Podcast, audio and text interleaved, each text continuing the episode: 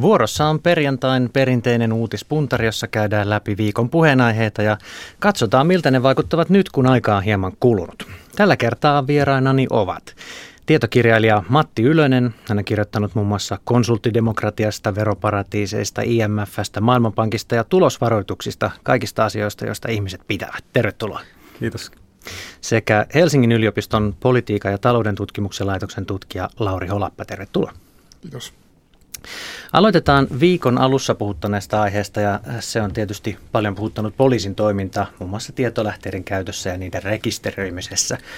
Keskiössä oli toki myös se, onko poliisijohto valvonut tarpeeksi hyvin esimerkiksi Helsingin poliisin toimintaa. Tämä kaikki johti siihen, että sisäministeri Päivi Räsänen kehotti epäluottamuksen nimissä poliisiylijohtaja Mikko Paatero ja Helsingin poliisikomentaja Jukka Riikosta miettimään omaa asemaansa.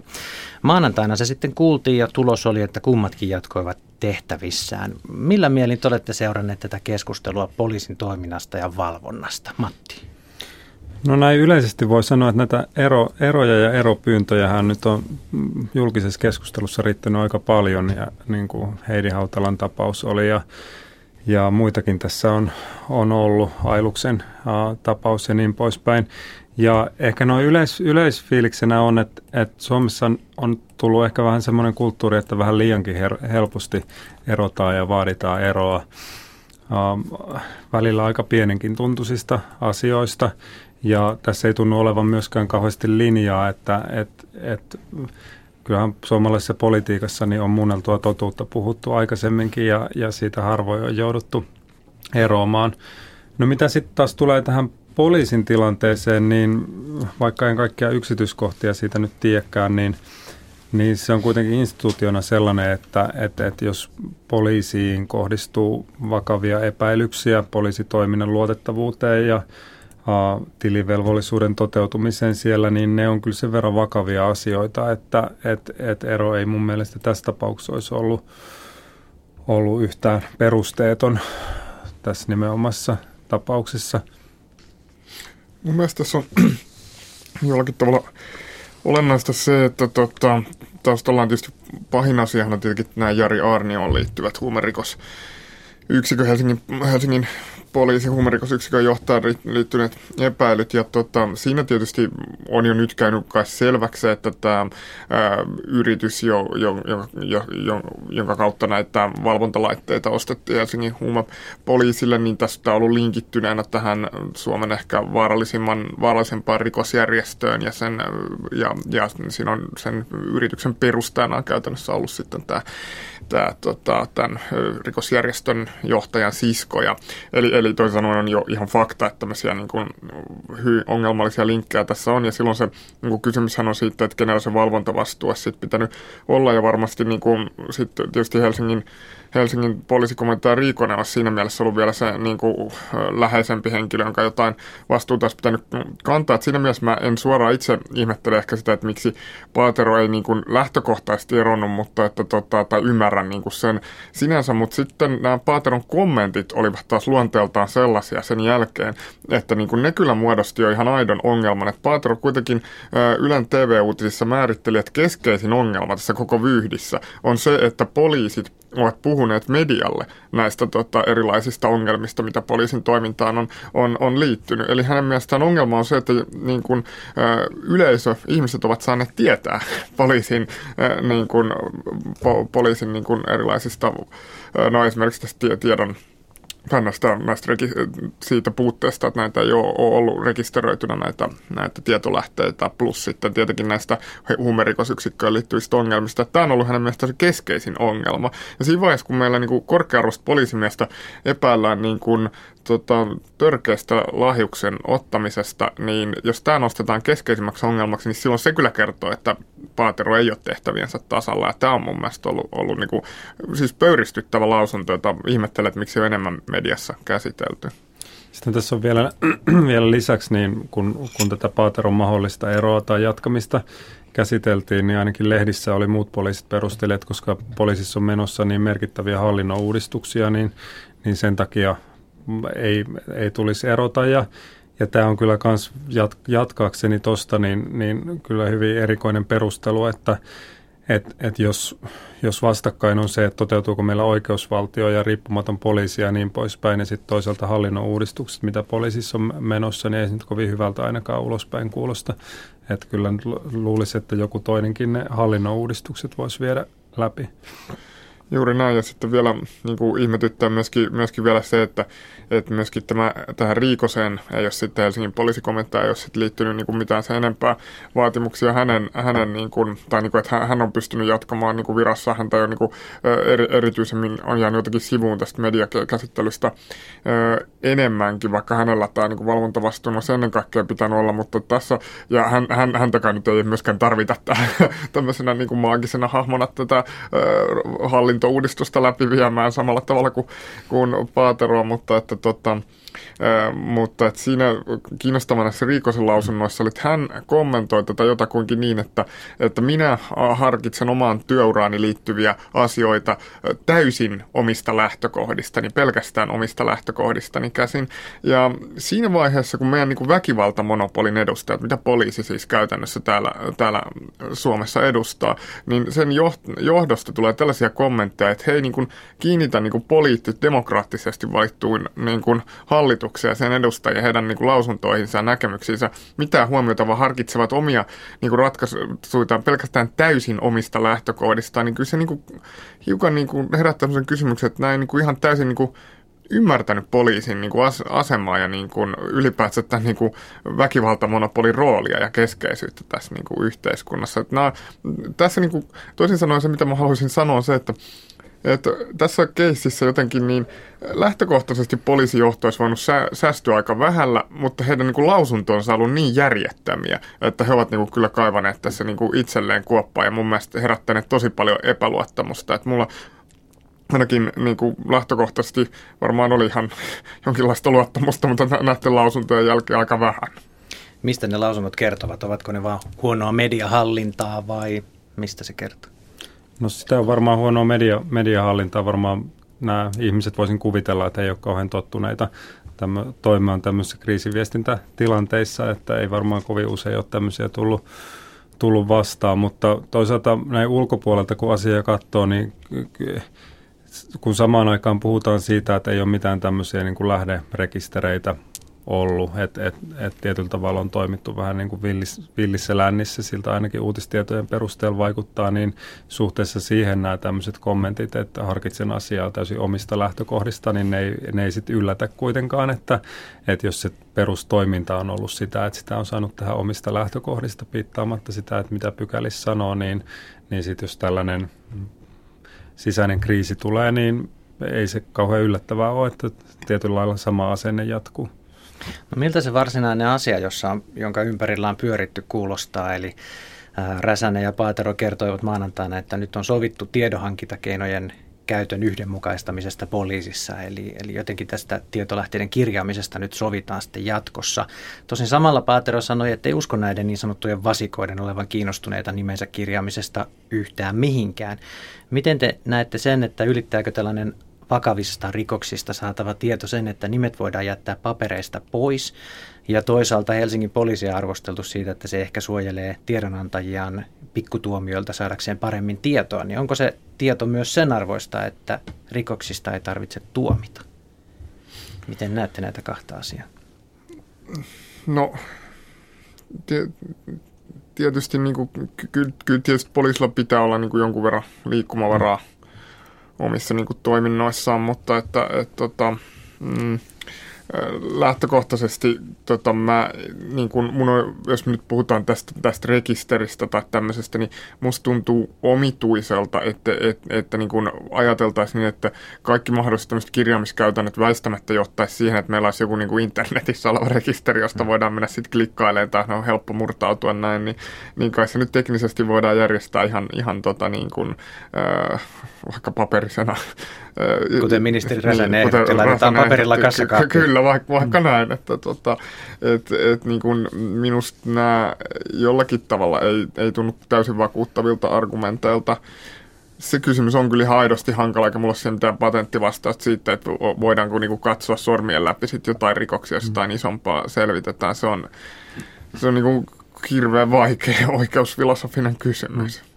Ja tässä, tässähän tämä vertailuaineisto nyt varmasti on, että jos yhdessä piirissä ei ole noudatettu näitä ohjeita ja muissa on noudatettu, niin siitä olisi varmasti mahdollista sitten tutkia, että, että mitä tuloksia kummallakin metodilla on saanut, saatu. Ja, ja lähtökohta nyt kuitenkin varmasti kaikki allekirjoittaa sen, että pitäisi olla se, että poliisi noudattaa lakia toiminnassaan. Mm. Ja sitten jos halutaan, että ne toimintatavat on erilaisia, niin säädetään sellaisia lakeja, jotka mahdollistaa sen erilaisen toiminnan sitten. Mm. Vieläkö arvostatte poliisia kuten ennenkin?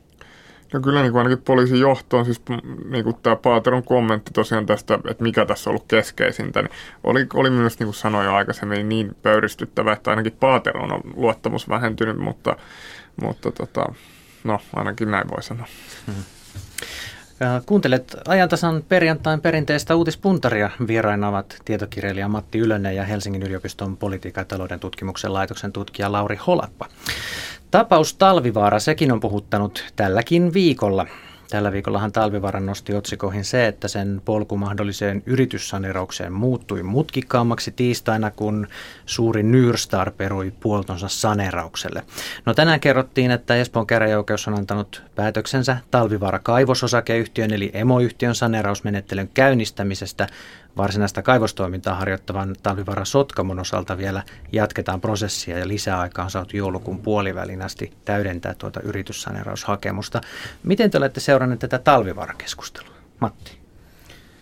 No, mä en ole sinänsä nyt niin kuin kaivos, kaivosalaan niin perehtynyt, mutta, mutta tässä on, me tehtiin tuo konsulttidemokratia-kirjaa keväällä, joka käsitteli konsulttien niin kuin, käytön kasvua ja ulkopuolisen tiedon tuotannon kasvua valtiohallinnossa ja vähän kunnissakin. Ja, ja siinä yhteydessä tuli näitä hallinnon uudistuksia katsottua ja, ja, ja tämä ely tämä aluehallintavirasto ja ely ja muut tämä uudistus, mitä on tehty tässä valvonnassa, niin se on tämmöinen tyyppiesimerkki siitä, että et, et meillä on aiemmin ollut tämmöisiä ympäristökeskuksia, jotka on muodostanut lausuntoja esimerkiksi kaivos, kaivosalasta ja nyt ne tulee yhden ison viraston yhtenä lausuntona. Ja en, en, en ole tähän talvivaaran osalta niin perehtynyt, mutta, mutta tässä on selvästi tämmöinen, että, että kun Suomessa tupataan uskoa siihen, että jos meille tulee jotain sijoituksia, niin, niin se on lähtökohtaisesti hyvä asia ja, ja sit sitä myötä sitten valvonta näyttää pettäneen myöskin. Hmm. No tähän jotenkin mä linkittäisin tämän, tähän Suomen niin kuin laajempaan talouspoliittiseen tilanteeseen tämän talvivaara-kysymyksen. Että nythän se, mitä niin kuin me ollaan nähty nämä kaikki ympäristötuhot, mitä talvivaarasta on seurannut, ja, ja vaikuttaa siltä, että talvivaara ei pysty kauhean uskottavasti takaamaan, että vastaavanlaisia tilanteita ei jatkossa tapahtuisi. Mutta siitä huolimatta niin kuin meillä niin kuin on hyvin vähän sellaista halukkuutta kuitenkaan ehkä yleisesti ottaen niin kuin, lopettaa talvivaaran toiminta. Että kyllä se niin kuin, poliittisen eliitin vaikkapa keskuudessa oleva halu nyt pääasiallisesti vaikuttaa oleva, että talvivaara pitäisi saada pysymään pystyssä. Ja kyllä se niin kuin liittyy keskeisesti näihin työpaikkoihin selvästi, että pelätään, pelätään että talvivaara on tietysti valtavan iso työllistäjä tuolla alueella ja, ja, ja tota, niin kuin nähdään, että, että se on tietyllä tavalla hyvin vaikealla alueella pystynyt niin kuin tukemaan sitä taloudellista kehitystä ja tämä on tietysti niin kuin, hyvin ymmärrettävä argumentti, mutta tässä on tietysti taustalla se, että kun Suomen, Suomessa on jo pitkään niin kuin valtio oikeastaan luopunut tämmöistä aktiivista täystyöllisyyspolitiikasta. Et meillä 80-luvun jälkeen olla oltu enää tämmöisessä tilanteessa, että työttömyysasteet olisi sillä nollan tuntumassa, vaan me ollaan niin kuin oltu enemmän tai vähemmän 90-luvulta lamasta lähtien niin kuin tilanteessa, jossa enemmän tai vähemmän oltu siinä pikkasen alle 10 prosentin työttömyysasteessa. Ja sitten jotenkin näillä pohjoisilla alu- alueilla niin tota, on ollut tota, todellakin korkeita työttömyysasteita. Ja tietysti tällaisessa tilanteessa niin mikä tahansa, niin kuin ikään kuin, vaikka kuinka niin kuin vastuuton toiminta, niin näyttäytyy ikään kuin semmoisella niin kuin jonkinlaisena toivon tarjoajana mahdollisuutena. Että jos elettäisiin ajateltaisiin vaikka niin kuin 70-80-luvun taloudellista tilannetta ja niin kuin työttömyysasteita silloin ja tällaista, niin, niin silloin niin kuin semmoisessa kontekstissa olisi paljon mahdollisempaa käsitellä tätä asiaa myös niin kuin vaikka ympäristönäkökulmasta käsin. Et nyt nyt niin kuin tämmöisessä tilanteessa, jossa niin kuin meidän työllisyyspolitiikka on näin niin kuin, niin kuin tehotonta ja, tällä, ja, ja niin kuin halutonta, niin, niin, niin tota, tämä kysymys myös väistämättä niin kuin johtaa siihen, että sivuutetaan keskeisiä vaikka ekologisia näkökulmia. Ja työllisyyspolitiikan lisäksi niin tuntuu, että teollisuuspolitiikka, jota kanssa harrastettiin osana tai tavallaan saman kolikon toisena puolella, niin sitä ei myöskään nykyään ole, tai, tai sikäli kun sitä on, niin se on vähän tämmöistä ajopuu, ajopuu-toimintaa, että mihin ikinä nyt firmat hakee rahaa, niin sitten Tekesin kautta tai muuten sitä sitten myönnetään, mutta ei ole mitään tämmöistä aktiivista politiikkaa, mitä voisi esimerkiksi kaivosalalla paljon enemmän varmasti harjoittaa. Miten te uskotte talvivaaraan tai kotimaiseen kaivosteollisuuteen? Sen voisi vielä kysyä, että miltä näyttää. Ainakin sijoittajat uskovat. Osake oli 70 prosentin suunnilleen kasvussa aamupäivällä. No se tietysti oli ehtinyt olla aika muista vessapaperia olla jossain välissä, se että niin se tavallaan nousu ei vielä kerro kauhean paljon, mutta että tota, öö, No talvivaaran tilannehan nyt ei niin kuin kauhean lupaavalta edelleenkään mun mielestä näytä, että, että nyt tietysti tämä tämä uusi järjestely niin on niin kuin ehkä ensimmäinen vähän positiivinen uutinen se yhtiön osalta niin kuin aikoihin, mutta että tota, perusongelmana vaikuttaa olevan kuitenkin se, että he ei pysty niin kuin osoittamaan selvästi sitä, että he, se toiminta voisi olla edes niin kuin, jotenkin niin kuin, äh, alkeellisella tasolla niin kuin ekologisesti vastuullista. Ja, ja, ja silloin, jos jatkuvasti tulee näitä ympäristöongelmia, niin, niin ei semmoinen mikään yritys sellaista kestä niin kuin semmoista jatkuvaa, jatkuvaa pyörimistä semmoisissa ongelmissa.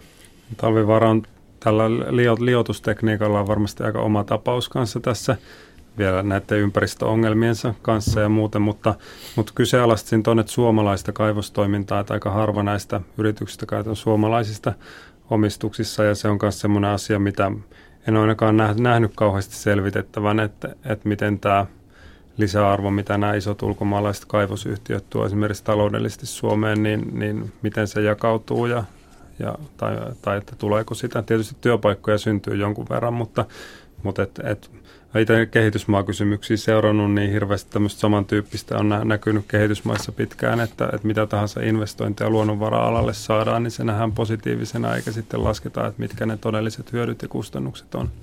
Niin, tämähän on kuvastaus just, just tätä tämmöistä, mistä on puhuttu, puhuttu vaikkapa Euroopan jamaikasaationa tai sitten Suomen pe, pe, pe, peru, peruksi muuttumisena, peruvianisaationa, niin kuin Teivo Teivainen sanoisi, niin tota, että et, tota, jossa nämä niin tämmöiset niin kuin globaalin etelän käytännöt alkaa sitten näkyä tavallaan meilläkin pikkuhiljaa, mikä liittyy siihen, että aikaisemminhan täällä on ollut niin enemmän mahdollisuuksia harjoittaa semmoista niin kuin autonomisempaa talouspolitiikkaa, ei olla oltu niin riippuvaisia niin kuin, kaikista globaaleista sijoitusvirroista ja ulkomaisista investoinneista ja näin poispäin.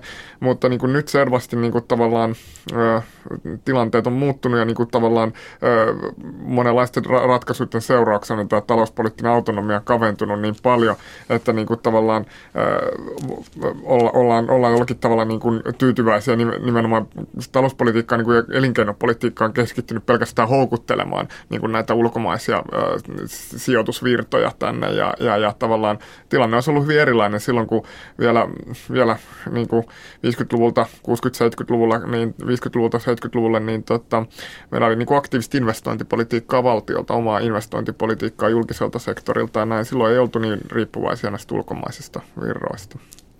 Kello on 14.48 ja kuuntelet ajantasa uutispuntaria. Puntaroimassa ovat tietokirjailija Matti Ylönen ja tutkija Lauri Holappa. Mennäänpä aiheeseen, joka ainakin tänään on varmasti kuumimmillaan rakenneuudistuspaketti ja kestävyysvaje. Siinä kaksi mukavaa sanaa, jotka tänään tulevat varmasti enemmänkin esiin. Kello 15 aletaan taas vääntämään, mitä leikataan, mistä, mistä supistellaan ja niin edespäin. Jyrki Katanen sanoi aamulla, että kyllä tässä vielä pitkään menee. Uskotteko, että rakennepakettia syntyy tämä päivä aikana? Matti. Kyllä se varmasti syntyy, tai no ei, eipä sitä nyt voi varmaksi sanoa, mutta, mutta tota, semmoista, semmoista tässä nyt on ollut ilmassa ainakin, että, että se on sitten eri asia, mitä, mitä ne sisällöt on, ja, ja kyllä tässä on vähän huolestuneena seurannut, mitä nytkin oli uutisissa, että, että tämä on hyvin valtiovarainministeriön vetosesti valmisteltu ja kaikessa hiljaisuudessa ja rauhassa, että siis valtiovarainministeriön sisällä, että, että, että tulee vuosi 1991 kyllä mieleen tästä, että, ja ne leikkaukset, mitä silloin tehtiin. Ja, ja tämä on jotenkin erikoinen tilanne, että samaan aikaan kun puhutaan, että meillä on yhä monisyisempiä ongelmia ja tarvitaan laajaa asiantuntemusta ja muuta, niin sitten kun tähänkin tämmöisiä niin kuin maan tulevaisuudelle hyvin suuria päätöksiä, niin niissä ei hyödynnetäkään mitään tämmöistä esimerkiksi muiden ministeriöiden osaamista siitä, että mikä nyt oikeasti olisi pidemmällä aikavälillä järkevää politiikkaa ja mikä ei. Joo, tota, samalla tavalla niin kuin uskon kyllä, että, että paketti sieltä syntyy. Ongelma, ongelma on sitten enemmän varmaan se, että mikä on paketin sisältö. Että tota, kysymyshän liittyy tähän, tähän niin kuin, liittyy tähän koko keskusteluun, tähän kysymyksen asetteluun. Että nythän me niin kuin, koko ajan keskustellaan siitä, että okei, että tota, mi, millaiset rakenteelliset uudistukset meille tulee ja mi, millaiset säästöt meille tulee. Mutta sitä perustalouspolitiikan syvempää kysymystä siitä, että niin kuin, onko, tämä, niin kuin, onko, onko tässä tilanteessa nyt ylipäätään su, tämmöisessä taantumasuhdanteessa niin kuin järkevää ää, tota, niin kuin alkaa vähentää julkista kulutusta ja kiristää verotusta, eli siis harjoittamaan tavallaan tämmöistä vyönkiristyspolitiikkaa, niin sitä ei kysytä kuitenkaan, että onko tämä, niin kuin, tämä finanssipolitiikan linja niin kuin, niin kuin tässä ylipäätänsä oikea, ja tota, että ylipäätänsäkin sitä, että, onko, onko, että, että tässä on kaksi komponenttia tavallaan, että yhtäältä nämä säästöt ja sitten toisaalta tämä työn tarjonnan lisäämisen linja. Sitten kysymys siitä, että onko tämä työn tarjonnan lisääminen nyt se, se keino, millä meidän työllisyystilanne paranee, mun nähdäkseni ei ole. Ja, ja, ja tämä, tämä niin tässä on omituista, että tämä koko asetelma on niin kuin, meillä tavallaan se niin kuin tietysti näkyy ihan eduskunnassakin, että eihän meidän oppositiopuolueet, jotka haastaa tätä talouspolitiikan peruslinjaa, vaan itse asiassa he jopa niin kuin ainakin keskusta tuntuu rehentelevän sillä, että he tekisivät entistä kovempia säästöjä. Toki perussuomalaisilla sitten on ollut niin kuin omia ihan niin kuin vitsikkäitä ehdotuksia myös, mutta että niin, vitsikkäitä ehdotuksia. Pakollinen ruotsin kielen opiskelun poistaminen säästää aivan hirveästi. Oletteko samaa mieltä? No kyllä sitten aika vähän lillukanvarsista puhutaan, mitä valtion budjettiin tulee. Tässä on sinänsä kiinnostavaa, että, että nämä niin kuin ruotsin kielen asema ja sitten maahanmuuttopolitiikka, mitä ikinä mieltä niistä onkaan, niin ne vaikuttaa tässä kokonaiskuvassa vähän tämmöiseltä identiteettipolitiikalta, missä, mistä usein on sitten syytetty jotain vihreitä esimerkiksi tämän tyyppisestä toiminnasta. Mutta tuohon, mitä Lauri tuossa sanoi, niin, niin se on myös erikoisesti talouspolitiikka tuntuu olevan ainut politiikan lohko melkein, missä voidaan sanoa tämmöisiä tieteellisiä totuuksia poliitikko, poliitikkojen suulla sanomalehdissä ja niin poispäin. Samaan aikaan, kun kuitenkin taloustieteen sisällä ei ole mitään yksimielisyyttä siitä, että on erilaisia haaroja, jotka on erilaisia mieltä, erilaiset mieltä näistä ratkaisuista, mutta et, et, et Suomessa tuntuu olevan se linja, että meillä on yksi tällainen niin kuin leikkauspolitiikka, joka universaalisti toimii, vaikka sitä Euroopan unionissakin kritisoidaan hyvin laajalti. Mihin te kiinnitätte nyt huomiota? Oletetaan, että paketti napsahtaa tuolla jossain illalla ja siitä aletaan kertoa. Niin mitkä ovat ne asiat, joihin te itse kiinnitätte huomiota? Sinnehän kuuluu kuntien leikkauksia, työurien pidentämistä, oppivelvollisuusuudistusta ja sitä sun tätä. Mihin te itse kiinnitätte huomiota ensimmäisenä? Mikä kiinnostaa? No ehkä, ehkä yleisellä tasolla kyllä kiinnostaa se, että tota, mitkä on nämä niinku, suorat tota, suorat vaikutukset julkisen kulutukseen. Sitten sit niinku, tota, että et tavallaan mi, mi, lopu, et mikä se lopullinen niin kun, kokonaissumman tavallaan sinne menoleikkauksiin on. Ja sitten sillä on niin kun, suora vaikutus sitten uh, siihen, että et, tota, et, et, et, että tota, mi, mi, mikä, mitkä on niin kun, uh, kuinka elvyttävää tai kuinka kiristävää meidän talouspolitiikka on. Että et, et, tota, jos pysytään näissä tavoitteissa ja jos ne vielä kohdennetaan tietyllä tavalla, niin, niin, niin sitten tietysti vaikuttaa siltä, että niin kuin tässä, tässä keskellä taantumaa, niin tehdään tavallaan tämmöisiä niin kuin menoleikkauksia, jonka niin kuin tavallaan ihan alkeellisimpienkin talouspolitiikan oppien mukaan pitäisi niin kuin olla täysin pois kysymyksestä, että et, tota, niin kuin tätä, tätä peruslinjaa, plus sitten tietenkin kiinnostaa myöskin se, että millaisia, niin kuin, et, niin kuin ihan tällaisen sosiaalisen oikeudenmukaisuuden kannalta, että millaisia kysymyksiä, että, että mihin ne kohdentuu tavallaan, että opetus- ja sosiaalitoimessa tai opetus- ja terveys- ja sosiaalisektorilla sitten. Matti, mihin kiinnitäisi huomiota? No noihin on helppo yhtyä noihin pointteihin. Meillä on just se tilanne, että, että, että edellisessä isossa lamassa niin leikattiin just sosiaalisektorilta opetuksesta resursseja ja, ja niitä seurauksia nähdään nyt edelleenkin, jotka on tullut myös aika kalliiksi. Että meillä on kokonaisia niin kuin isoja joukkoja ihmisiä, jotka on pudonnut kelkasta niin sanotusti. Ja, ja jos nyt tulee lisää leikkauksia näihin, niin se voi olla aika pelottavaa se lopputulos siitä, että, että, että mitä just niin kuin ihmisten elä, elämissä ja sosiaalisissa kysymyksissä, niin mitkä nämä seuraukset tulee olemaan pidemmällä aikavälillä, että, että onko tämä tämmöistä, vuorotetaanko potilas henkiin tämmöistä vanhaa sananlaskua? Tässähän on niin kuin, tavallaan, mitä tulee silloin, nimenomaan jos ajatellaan 90-luvun leikkauksia, niin siinä on ollut niin kuin kaksi tasoa, miten ne on vaikuttanut. Et ensinnäkin ollut ne suorat vaikutukset siitä, että et, et tavallaan palvelutaso heikentyminen, esimerkiksi puhutaan mielenterveyspalveluissa tai näin poispäin, ja, ja, ja tämmöiset ikään kuin leikkausten suorat seuraukset. Mutta sitten siinä on se toinen aspekti, että, että toisaalta meidän niin kuin hyvinvointivaltiota ei ole koskaan suunniteltukaan sillä tavalla, että, että, hyvin, että, että kovin suuri osa ihmisistä eläisi näiden turvaverkkojen niin kuin varassa, vaan niin kuin se on niin kuin koko ajan tämä systeemi on perustunut tavallaan siihen, että valtio pystyisi takaamaan jatkuvasti niin kuin hyvin alhaisen työttömyysasteen aktiivisella talouspolitiikalla, ja siten niin kuin ne muutamat ihmiset, no, tai niin kuin se pienempi porukka, joka sitten olisi turvaverkkojen varassa, niin saisi sitten laadukkaampaa niin kuin, ää, tota, niin kuin turvaa. Niin nimenomaan se, että, että meillä on pesiytynyt esimerkiksi näin iso, iso pitkäaikaistyöttömien joukko, niin on niin kuin rasittanut tavallaan tätä niin kuin, sosiaali- ja terveyssektoria todella rajusti ja luonut, siitä aiheuttanut niin kuin myöskin tavallaan esimerkiksi niin kuin ihan tavallaan, no on syntynyt semmoisia köyhyyden perintymistä, köyhyyskulttuureita, kaikki, kaikkia mahdollisia tämän, tämänkin tyyppisiä ää, aspekteja, eli Eli, eli käytännössä kysymys on myös siitä, että kun kun, kun puhutaan näistä julkisista leikkauksista niin, niin tota, ja puhutaan tavallaan tämmöistä säästölinjasta, niin se on aina työllisyyden kannalta huonoa talouspolitiikkaa. Ja kun me, jos meillä jää niin kuin nousee pitkäaikaistyöttömyyden aste tosi korkeaksi, ylipäätään työttömyysaste korkeaksi, niin se on se varmin keino niin kuin tavallaan aiheuttaa sosiaalisia ongelmia kyllä sitten näiden suorien niin kuin leikkausvaikutusten lisäksi. Nostanpa tässä muutamia yksityiskohtia esiin, niin ihmisiä on kuitenkin kiinnostanut tällaiset asiat, kuten vuorotteluvapaan eh, ehtojen muuttaminen tai kiristäminen. Sitten on työttömien täsmäkouluttaminen hieman nopeammin aloille, jossa tarvitaan nopeasti työntekijöitä. On puhuttu osallistavasta sosiaaliturvasta, eli, eli täyden työttömyyskorvauksen saaminen edellyttää myös jonkunlaisen avustavan työn tekemistä. Ja toisaalta on puhuttu pätevyysvaatimusten heikentämisestä. Onko tällaiset asiat esimerkiksi, kiinnostaako teitä? Tartutteko johonkin näistä?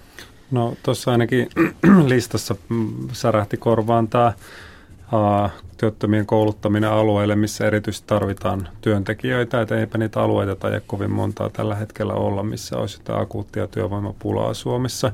Ja siinä tulee just tämä koko työurien pidentämistä ja muusta käyty keskustelu törmää seinää, että et, et meillä on koko ajan kasvaa työttömien joukko, ihan yhtä hyvin voitaisiin puhua työttömyyskriisistä, kun puhutaan talouskriisistä, mutta mut jostain syystä tämä työllisyyden kasvattaminen niin ei ole yhtään samanlainen teema kuin se, että säästetään, säästetään budjetista, oli siinä sitten kansantaloudellista järkeä tai ei. Ju, juuri näin, että, että, että se, nämä heijastaa nämä kaikki meidän niin kuin avaukset parantaa tätä työllisyystilannetta. Sitä ajatusta, että perusongelmana ikään kuin olisi, olisi se työvoiman tarjonta. Työvoiman tarjontaa ei ole tarpeeksi tai sitä on väärillä aloilla ja näin. Kun perusongelma on siinä, että sitä työvoiman kysyntää ei ole. Me ollaan kysyntä lamassa, se, joka on seurausta Euroopan talouskriisistä ja sitä edeltäneestä finanssikriisistä. Ja kysyntälamaan pitää vastata kysyntää stimuloimalla. Ei, siihen kysyntälamaan ei voida vastata työn tarjontaa parantamalla. Näistä muista tuli kyllä mieleen myös tuo puhe tästä vastikkeellisesta sosiaaliturvasta, eli, eli tota tästä, että meidän pitäisi tehdä jotain sitten ihmisten työsuoritteita, niin, niin tavallaan se vastik, vastikkeellinen sosiaaliturva, sitä niin kuin on kutsuttu, sitä voisi kutsua palkaksi, että et, et, jos vastiketta vaaditaan, niin se on työsuhde silloin, että et, et, et mun on niin kuin vaikea ymmärtää, että et, tota me niin kuin te, tehtäisiin sitten tavallaan tämmöinen halpa työvoiman luokka tänne alle. Se olisi ainakin mun mielestä todella huono reformi. Kiitoksia herrat paljon keskustelusta. Kello se alkaa lähentyä 15 vähitellen. Paljon on saatu puhuttua, paljon jää varmasti vielä iltaankin nähtäväksi, jos rakennepaketista saamme tarkemmin lukea. Uutispuntarin vieraina olivat siis tietokirjailija Matti Ylönen ja Helsingin yliopiston politiikan ja talouden tutkimuksen laitoksen tutkija Lauri Holappa. Kiitoksia teille molemmille.